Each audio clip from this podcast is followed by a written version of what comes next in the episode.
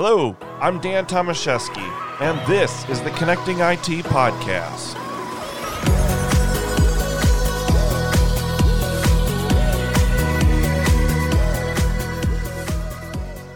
I was reading uh, like a week ago, you had a post that I actually think uh, was a really good one, and I want to hear some more thoughts around this.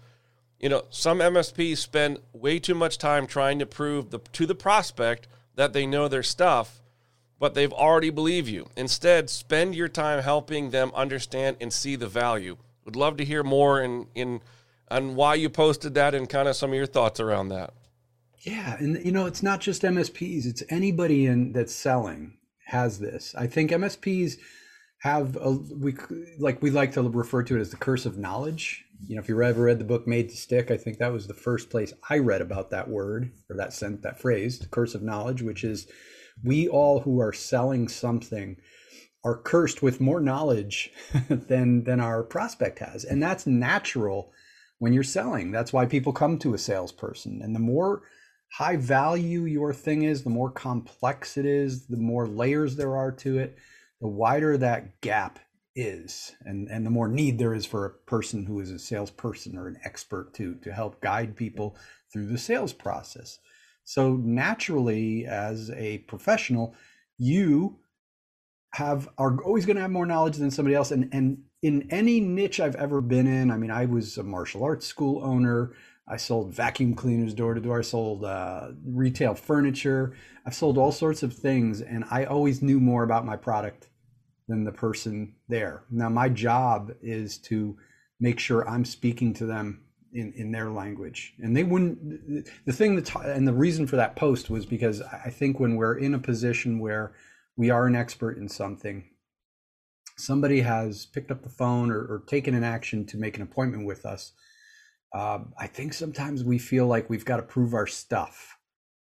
And, and that forces that that that's what forces us i think psycho- psychologically or subliminally subconsciously that's what i was looking for to to try and talk too much to try and prove that we're an expert because we feel like we we just feel this natural com- it's naturally comp- compelled to do it right. right? Like we we can't control it. So we have to actively think about it and realize that we know more than the other person but if we talk to them with our level of knowledge we're going to confuse them I got I, I, was in college at the time and, and I had just gotten my my black belt and my instructor was like you can start teaching now but I don't know how to teach. So, you know, what do you do? What do I do when I'm up there in front of a bunch of kids? Is is I'm trying to show them what to do, right? So I'm showing them, I'm demonstrating to them, and I got to make sure I look good. So I'm doing my kicks as high as I can and fast and everything. And and they then I look at them, I go, okay, now you do it, and they like look at me like I'm crazy. They can't quite understand what's going on. So I discovered that the simpler I can make it, the the better that they're going to learn. You know, what advice do you have people for right now if they're out there prospecting? Uh, because I know that's something we get asked all the time. Yeah, I mean, you know, the the basic thing is is just do something. Don't don't like overthink it. Like right. just go talk to people. if you if you don't have anything in the pipeline, you just need to start talking to people. If you've got stuff in the pipeline, cool step it up and and and do more and sometimes it's just as easy as just calling somebody up and going hey i'm mike from from mike's it service i'm just calling to to say hi and get to know you as a, as a business in the community um, and and just see where a conversation goes can we get a cup of coffee can we can we you know can we have a, a meeting? I just you know i'd like to i like to network with people. I mean it doesn't have to be a salesy thing. And i think people get caught up in the what do i do thing and and you know going out and hard selling people. It can be as simple as just hey uh, you know like like i just want to get to know you and, and see if we can help each other's businesses and see where the relationship goes. And you know activity always breeds results. It doesn't have to be this process or that process i mean you know we have i've seen lots of different things and we can dive into techniques but i do think that people overthink it and, and sometimes it's as simple as as picking up the phone and calling people been on a lot of calls with MSPs lately, and it's amazing to me. You know, when the pandemic started, we saw pretty much like hospitality. you know, taking the bigger hits. And, and now we're seeing hospitality come back pretty strong. Uh, you know, starting to see it pick up. It's not where it was, but it's definitely in that acceleration mode. Um, now we're seeing things like manufacturing, you know, the supply chain, you know, uh, you know, I'm, I'm in the big automotive area where I live and uh, they're laying off people, you know, the shops are closing down and things like that. So, um, you know, we're starting to see from MSPs, you know, diversifying their business because if they only dealt with hospitality, you know, in the beginning they were paying the price. If you're only dealing with manufacturing, you're you're starting to feel a little bit of the effects. But, you know, what is your take on you know diversifying your MSP business? Yeah, I think it's extremely important. Um, I think that you know the situation also created a lot of opportunity to do that in ways that um, maybe msps wouldn't have been able to before because so many more businesses are even more reliant than ever on technology uh, you know obviously we've seen that that's been a macro trend for a very long time but it's happening even more now as businesses are forced to be remote uh, they're forced to be um, more aware of the risks in their business from these type of issues. So they're starting to even if they don't need to be remote today prepare to be um, in case you know there are other similar types of problems in the future or you know other risks that, that force them into requiring that level of flexibility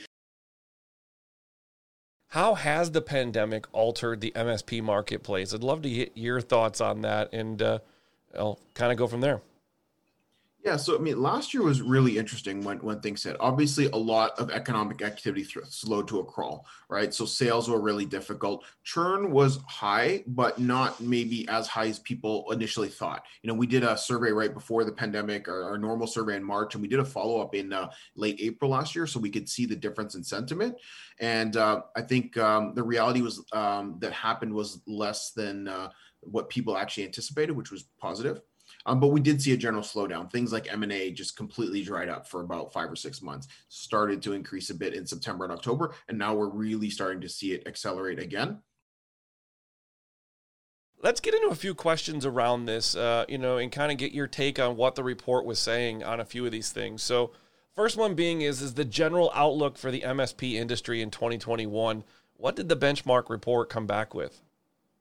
Yeah, so overwhelmingly, it was positive. We saw that um, MSP revenue is increasing again. Uh, they're back to uh, pre pandemic levels, which is extremely compelling because obviously last year was tough for many MSPs, especially those that were focused on um, industries that were particularly hard hit. So we're seeing that increasing. We're seeing an increase in M&A activity.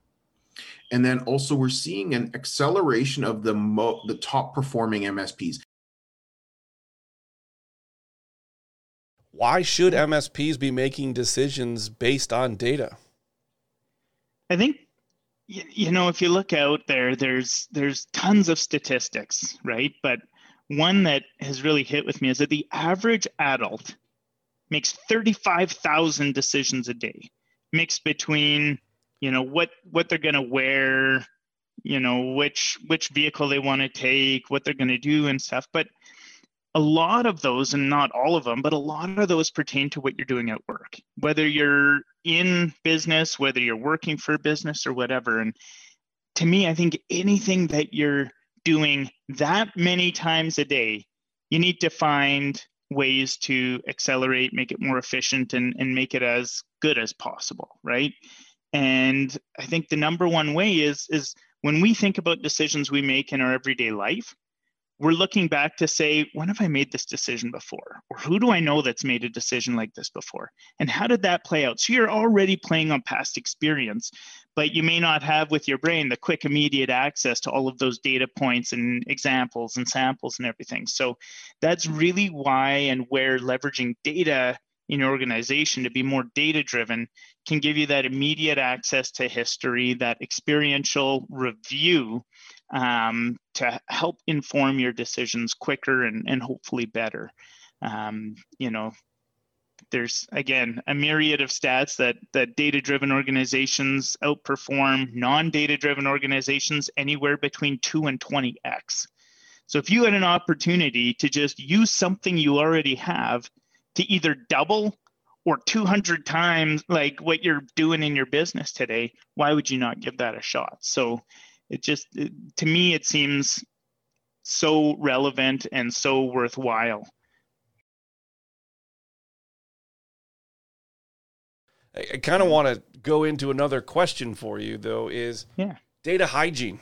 Um, so we've got all this great data, but what if it's not good data? What if it's bad data? I mean, let's talk about that a little bit. There's there's a lot of unfortunate consequences that come with if your data that's informing your decisions isn't good, right? Like you said, you always want to know who's profitable, what services are working, what's not working, um, so that you can fine tune and optimize everything as you go. But can you imagine, you know, the amount of time that your technicians, even in an MSP, are wasting by just searching for a certain component or thing on an IT system which is sitting there as a config in your PSA or in your documentation tool, but it hasn't even been there for the last year or two years, right? Like how much time is being wasted searching for things that no longer exist on your technical team?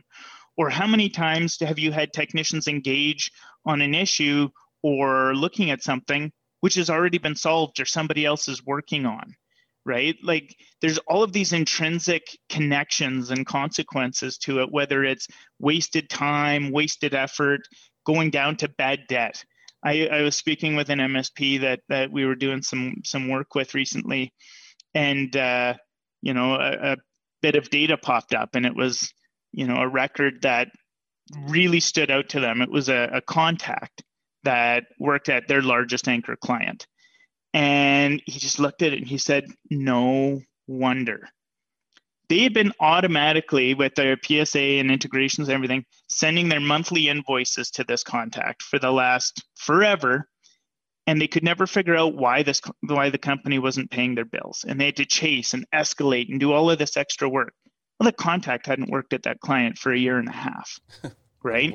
So it's it's all of these things that like you're not getting paid. You're maybe making investments on things. You know a classic example is big mistake I made in my MSP, right? Is is we we wanted to scale the business even further and, and have room to grow. And so we looked at doing this new office space and building out this massive place where we could have a network operations center and the bullpen and and all of this great stuff. And so the way I decided if we could afford to do that build was okay, so I know how much money we have now and I, I know my AR versus AP, like I know what that cash flow is looking like right now, but what I don't know is how much money we're going to have in the future. So went looked at our opportunity pipeline and guessed kind of on what our average close rates were and everything. Said, okay, we got this much money and that'll land by this time. Let's let's go build. You know what? We'll do our stuff and then we'll transact and do everything. Well, my opportunity pipeline was very misinformed by prospects and opportunities that were years old, which I had never cleaned up and nobody had ever cleaned up. In fact, some of those businesses probably weren't even in business anymore. So while we may have hit the true close rate of actual opportunities, what we didn't hit was anywhere near the amount of money that I thought that we were going to have. So we were underwater by like 200 grand, which in at that point, what were we, a 15 person op? That's pretty significant, yeah. right? And so all of a sudden you're eating a whole lot of crow trying to find ways to make ends meet and stuff to happen. And that could have killed my entire business, right? Now, if we had been more in tune with data management and data hygiene and just cleaning up things that were obfuscating and fogging up our view of our business, well, then I probably maybe wouldn't have done like the extra massage spa room in the office or the lounge area. And maybe we would have added that later on right? But instead, I risk our entire business by misinformed information. You know, the hygiene of your data is really important. Well, it is like it's just again, you go to how efficient an MSP is trying to be, right? And needs to be with the way that they run their business model to have technicians that are scrolling through endless list of ticket types that shouldn't even be used and miscategorizations or you know maybe there's numerous very similar ticket types so when you're looking at your big dashboard of where your technician's time is going you don't see this elephant that's really sitting in the room because it's just all these slivers on the donut chart of very similar things but together maybe that's 15 or 20% of your technician's time that should be amalgamated and you know connected and that's dirty data just things not being as they should, whether it's erroneous, whether it's out of date or stale or just incorrect, right? So it, there's a lot of things that can can change and shift if you really just take control of your data and, and have your PSA, especially, as clean as possible.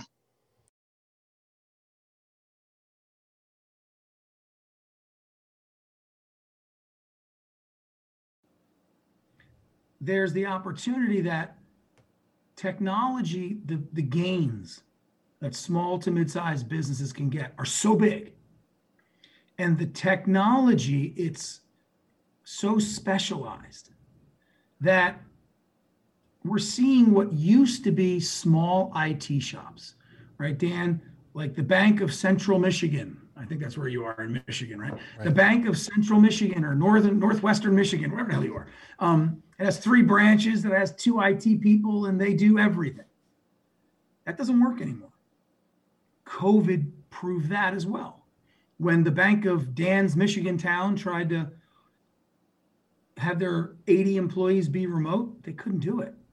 They struggled. Yeah. They effed it up. Why? Because it's not easy.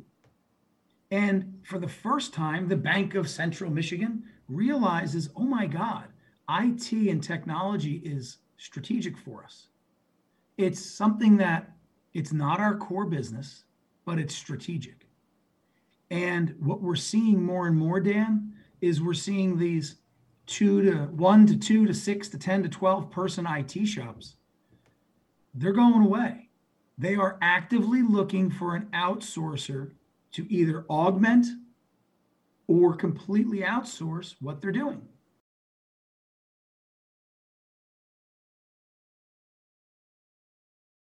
So let's get into it. You know, what do you see as the biggest challenges for MSPs over the next five years? And counter that is, what do you think some of the biggest areas of opportunity are?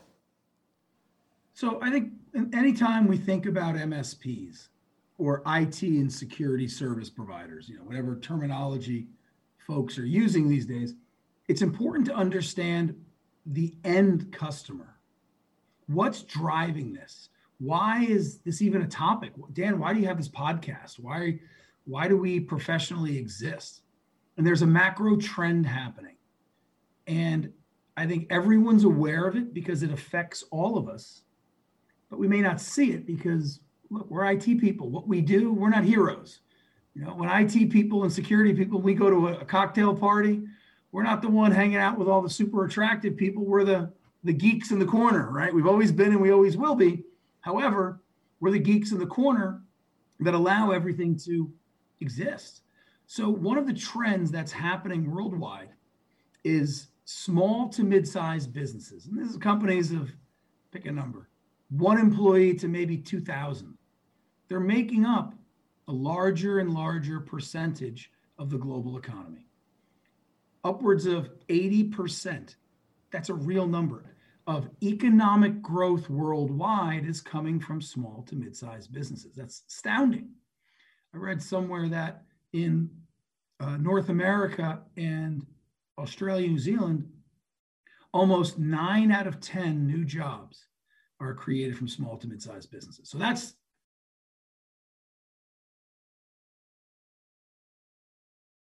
imagine you're an MSP Dan, what are MSPs not good at? This is, by the way, everyone on the podcast, this was not a rehearsed question, right? No bullshit. Dan, what are MSPs not good at? Sales. Sales, right? They're not. Marketing, they're pretty decent. Marketing's easy. Marketing is for people who failed in sales. I'm kidding to my marketing team. But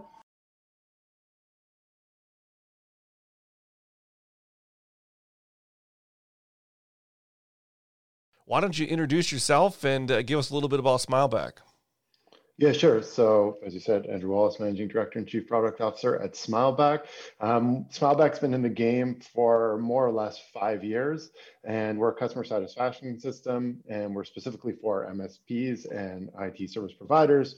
And it's great that you've used us before. Uh, we focus exclusively on, on customer feedback and the MSP market. We've helped more than a thousand companies over the course of, of our lifetime, um, mostly in the US market, but we're, we're getting bigger and bigger, uh, particularly in APAC and also in uh, EMEA or EMEA, however that's supposed to be said, which is actually where I'm based. I'm, uh, I'm a Canadian, I'm from Toronto, but I live in Berlin, Germany, and that's where I'm talking to you from today.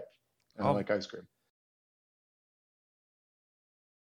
talk about how you know maybe from an msp that's our listener base that we have um, how to improve operational efficiency you know around that customer feedback. And maybe talk about how some of your partners are, are leveraging you know the you know the feedback they're receiving and what they're doing with it yeah, so where we see uh, our customers having a lot of success is typically when they take feedback as organization very seriously because, as I said before, they take client experience uh, very seriously as an organization. And starting with that fundamental idea, all of their process, all their operations are built around this idea of providing a good client experience. And so what it can do is it can really provide a clarifying um, vision for the organization, a core value where you can build things around. And so once you start getting that that customer uh, feedback, what typically happens, the more you get, the more you want to manage it.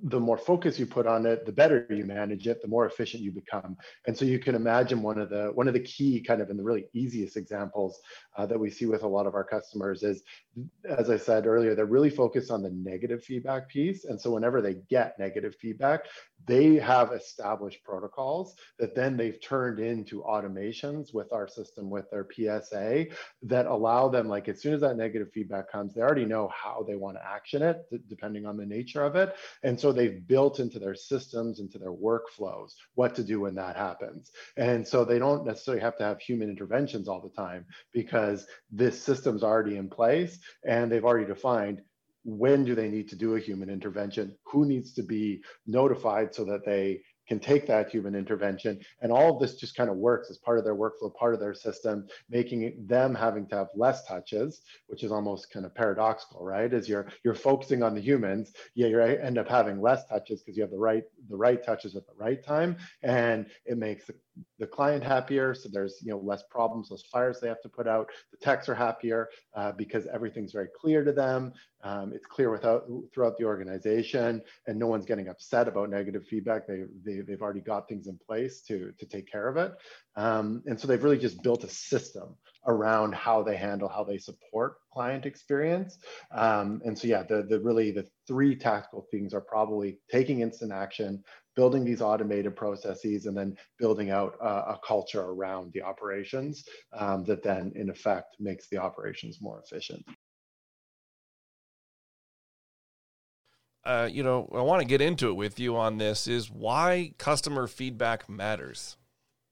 Yeah, that's probably the key question. And obviously, we think it matters, or else we wouldn't exist, or I hope we wouldn't exist.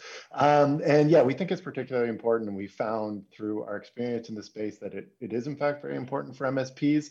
Um, and there's probably four key pieces um, of why it's important. Number one is that um, customer feedback and using a system like ours or, or any of the others in the space allows you to measure, manage, and quantify your customer experience.